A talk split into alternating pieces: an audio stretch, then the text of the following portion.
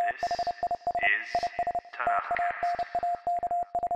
Welcome back to Tanakhcast. This is episode 147. We'll begin and conclude the book of Haggai with a brief summary of chapters 1 and 2 and some thoughts about the energy a building can bring to a city.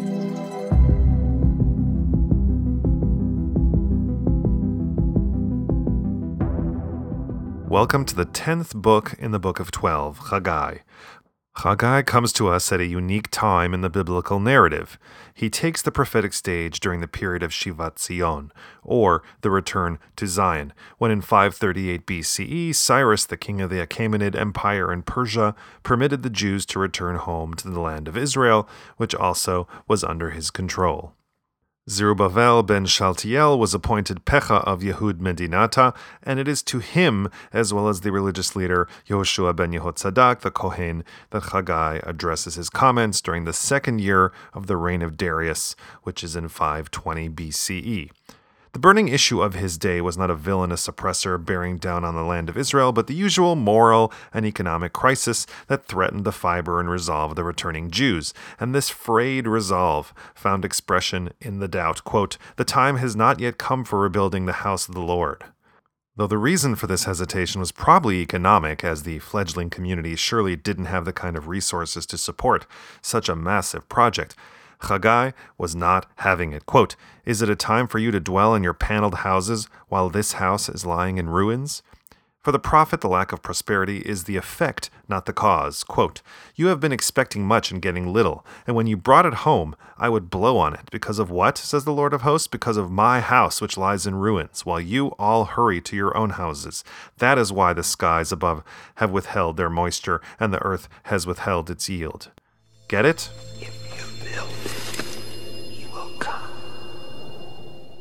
And you don't have to start big, just start. These words fall on receptive ears. The leadership and the people are mobilized. This is a marked departure from previous prophets, who usually come to warn about the tearing down instead of praising the building up. And so in chapter 2, we have the prophecy of the 21st of Tishrei. The temple is about to be rebuilt, the foundation stone is set in place, but Haggai is aware that the road is long and expectations must be managed. Quote, Who is there left among you who saw this house in its former splendor? How does it look to you now? It must seem like nothing to you. But be strong, O Zerubbabel, says the Lord. Be strong, O high priest Yoshua ben Yotzadak. Be strong, all you people of the land, says the Lord. For an act, for I am with you, says the Lord of hosts.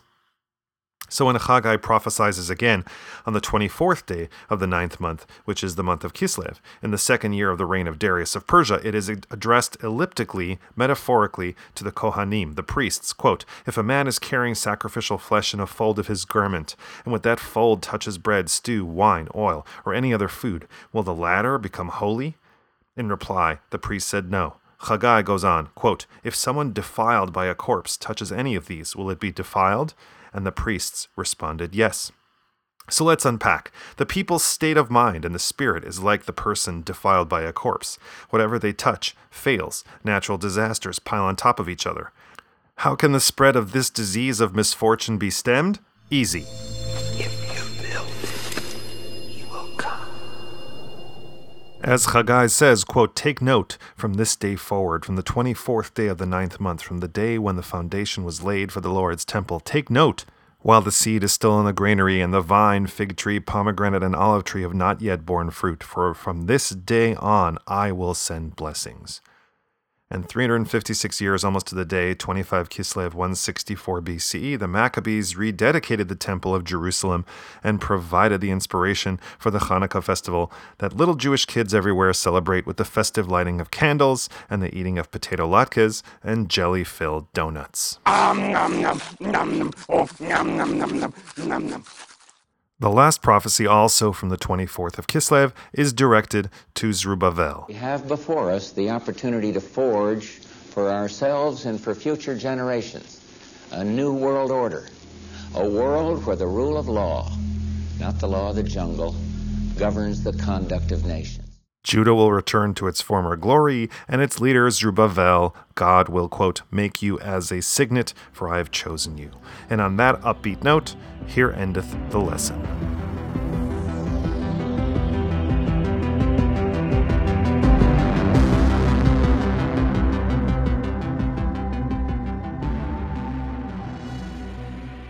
There's no more convincing argument than a building. You can argue all kinds of things in the abstract, but when you have a physical object in three dimensional space, that's reality. Fait accompli. And how that physical object impacts on reality, well, that I guess depends on you.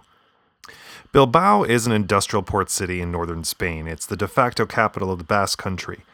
But like many industrial port cities in the late 20th century, Liverpool, Baltimore, and Bristol, for example, Bilbao fell on hard times. In 1991, the Basque government proposed to the Solomon R. Guggenheim Foundation that it fund a Guggenheim Museum to be built in the dilapidated port area. The museum became part of a larger, more ambitious redevelopment plan that was meant to renew and modernize the industrial town. Almost immediately after its opening in 1997, the Guggenheim Bilbao became a popular tourist attraction, drawing visitors from around the world.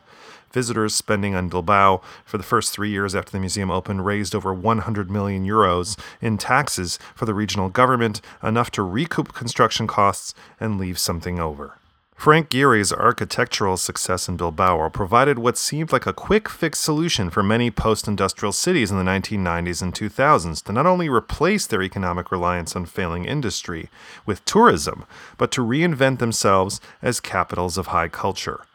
The Bilbao effect was defined succinctly by Rowan Moore at The Guardian as, quote, a phenomenon whereby cultural investment plus showy architecture is supposed to equal economic uplift for cities down on their luck.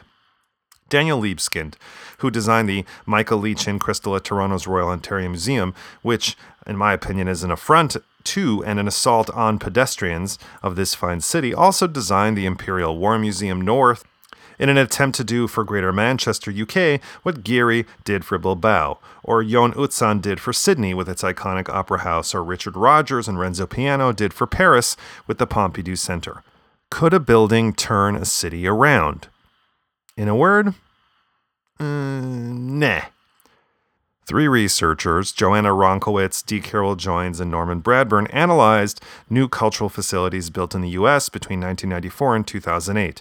And I'll put up a link to their final report entitled Set in Stone Building America's New Generation of Arts Facilities, 1994 to 2008, at thenextjew.com. Boy, that's a really catchy title. And to make their long report short, they wanted to see if major facility projects, new museums, new expansions would have these positive net benefits to the surrounding urban area. They looked at case studies, surveys, and construction cost analyses and found that the museum building boom didn't bring the net benefit to communities predicted by the so called Bilbao effect. True, poverty rates fell and property values generally rose in communities where new cultural centers or expansions were built, but wait for it, Poorer residents also suffered displacement in those areas. In Spain, since Bilbao, an estimated 45% of architecture firms in Spain have shut down since 2008. 4,000 architects have left the country in the meantime. And let's not even mention the Olympic Games and the havoc it wreaks on cities. So, this is the bet that Chagai is making for Yehud Medinata when he calls for the people to build the second temple. He was hoping that the project would galvanize the people and bring in a much needed energy into a city that had seen better days. The drought and the malaise would be remedied by the sounds of hoisting and hammering. Chagai was not advocating spectacle to distract attention from the maudlin economic forecast. He was not making a big show of things to obscure the flimsiness of the regeneration plan or hiding how lame the second temple will be in comparison to the first. He was very clear that the new temple would not be as glitzy or as bold as its predecessor.